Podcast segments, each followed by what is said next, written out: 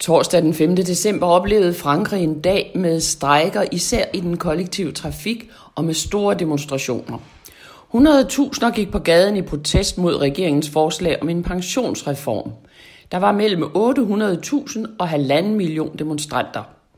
De fagforeninger, der står bag strejkerne, siger, at der var halvanden million demonstranter. Indrigsministeriet derimod mener, at der var 800.000 på gaderne.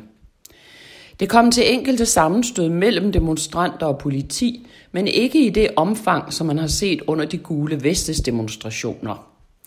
Meget få tog kørte torsdag, og stationerne var næsten tomme. 90 procent af TGV højhastighedstogene var aflyst, og 10 af de travle metrolinjer i Paris var lukket. 85 procent af togførerne strejkede.